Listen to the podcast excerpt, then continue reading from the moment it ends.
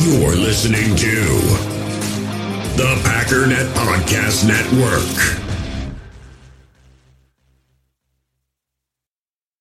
With threats to our nation waiting around every corner, adaptability is more important than ever. When conditions change without notice, quick strategic thinking is crucial. And with obstacles consistently impending, determination is essential in overcoming them. It's this willingness, decisiveness, and resilience that sets Marines apart. With our fighting spirit, we don't just fight battles, we win them. Marines are the constant our nation counts on to fight the unknown. And through adaptable problem solving, we do just that. Learn more at marines.com. It's time to talk about the Green Bay Packers.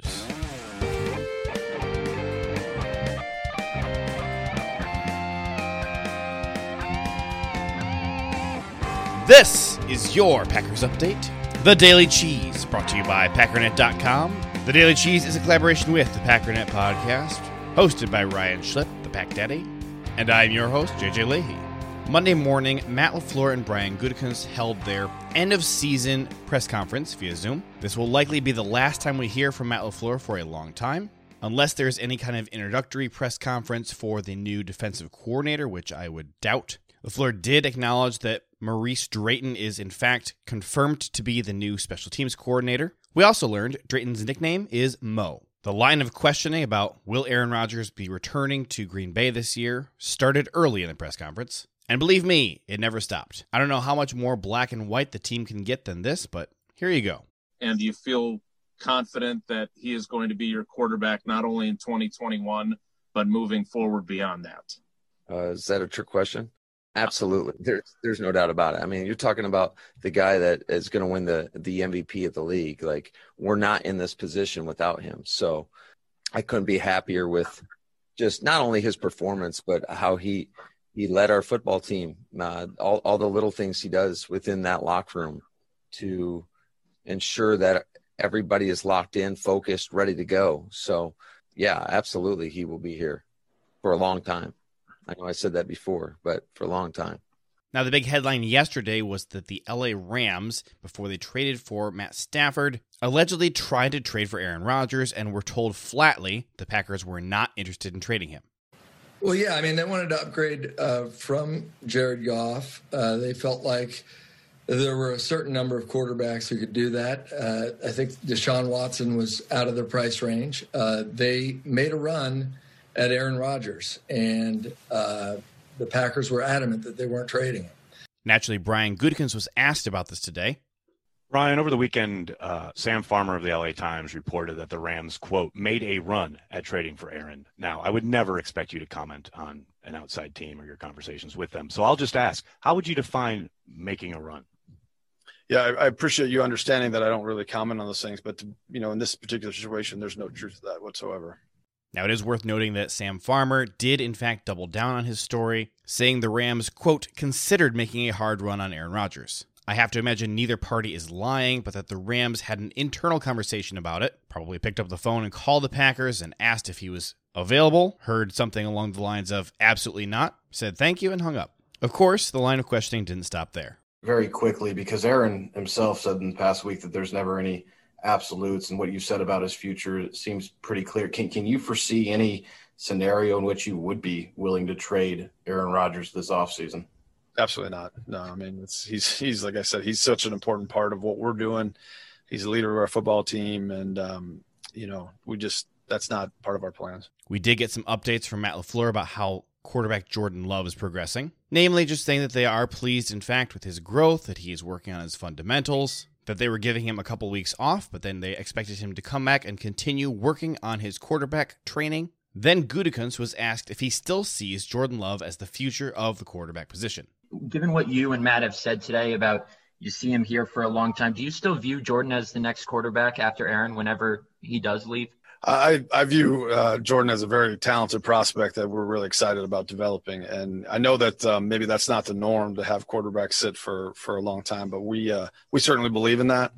Um, I go through my history here with the Green Bay Packers, whether it was you know Matt Hasselbeck and Aaron Brooks, and the way we developed those guys, and always feeling good about having a guy that if something happened to Brett back in those days, or even when we had Matt Flynn with with uh, when Aaron was here, that that if we needed to go to somebody else because of injury or, or, or anything else, that we were we were able to do that.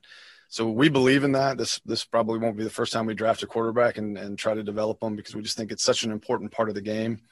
I think you look at the two teams that are playing for the championship this year and, and the and the four teams that were in the in the final four, so to speak. And I think you can understand the importance of developing quarterbacks. So we're going to put a lot of stock into that. We're going to use resources to to acquire and uh, and develop uh, quarterbacks just because it's what we believe in. Uh, I'm really excited about the the limited development that Jordan has been able to do in the in the short period of time that we've had him.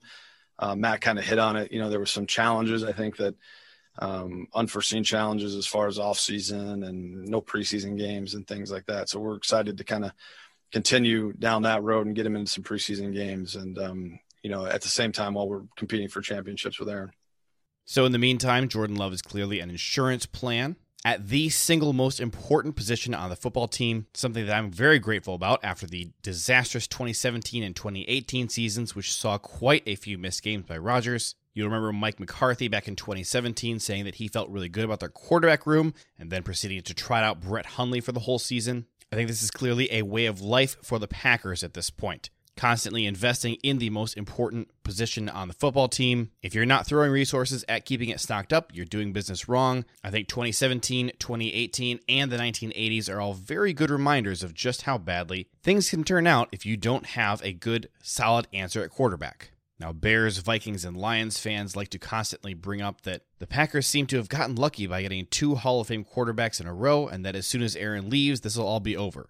Of course, there's no guarantee that you'll find a third Hall of Fame quarterback in a row, but if you're committing to becoming a quarterback factory, I'd say your chances drastically increase. We also learned from Gutekunst that the Packers are going to borrow against future cap space in order to float themselves through this year and accomplish what they'd like to do for 2021. It's not the best position to be in in the world, but with the drastic change that COVID has brought, this is the year to do it. The only alternative would be to move on from stars such as Za'Darius Smith, something the Packers probably do not want to do. So could this mean that we are more likely to see Aaron Jones or Corey Linsley return? Eh, it's possible. Corey Linsley said so far his agent has received no word from the Packers that they are interested in moving forward on contract talks. Aaron Jones, of course, turned down an offer from Green Bay back in November that would have made him a top five highest paid running back in the league. However, it was heavily backloaded and very short on guaranteed money, meaning a team friendly deal. Something they could get out of with relative ease if Aaron Jones' production drops off with age. Jones, of course, immediately hired a new agent, Drew Rosenhaus, to represent him, and as far as we know, talks have not progressed at all since then. On the defensive coordinator front, you already know some of the names that the Packers have interviewed or are planning to interview, but throw two more names on the list LA Rams safeties coach Ejiro Evero and former Seahawks and Cowboys defensive coach Chris Richard. Of internal candidates, it sounds like Jerry Gray is the only candidate seriously being considered. And that's all the news I got for you right now. For more in depth analysis and a look at Packers strategy, make sure you're subscribed to the Packernet podcast hosted by the Pack Daddy, Ryan Schlipp. Keep up on all the Green Bay Packers news by going to packernet.com and join the Packernet Podcast Facebook group. My name is JJ Leahy, and this has been The Daily Cheese, your Green Bay Packers news update.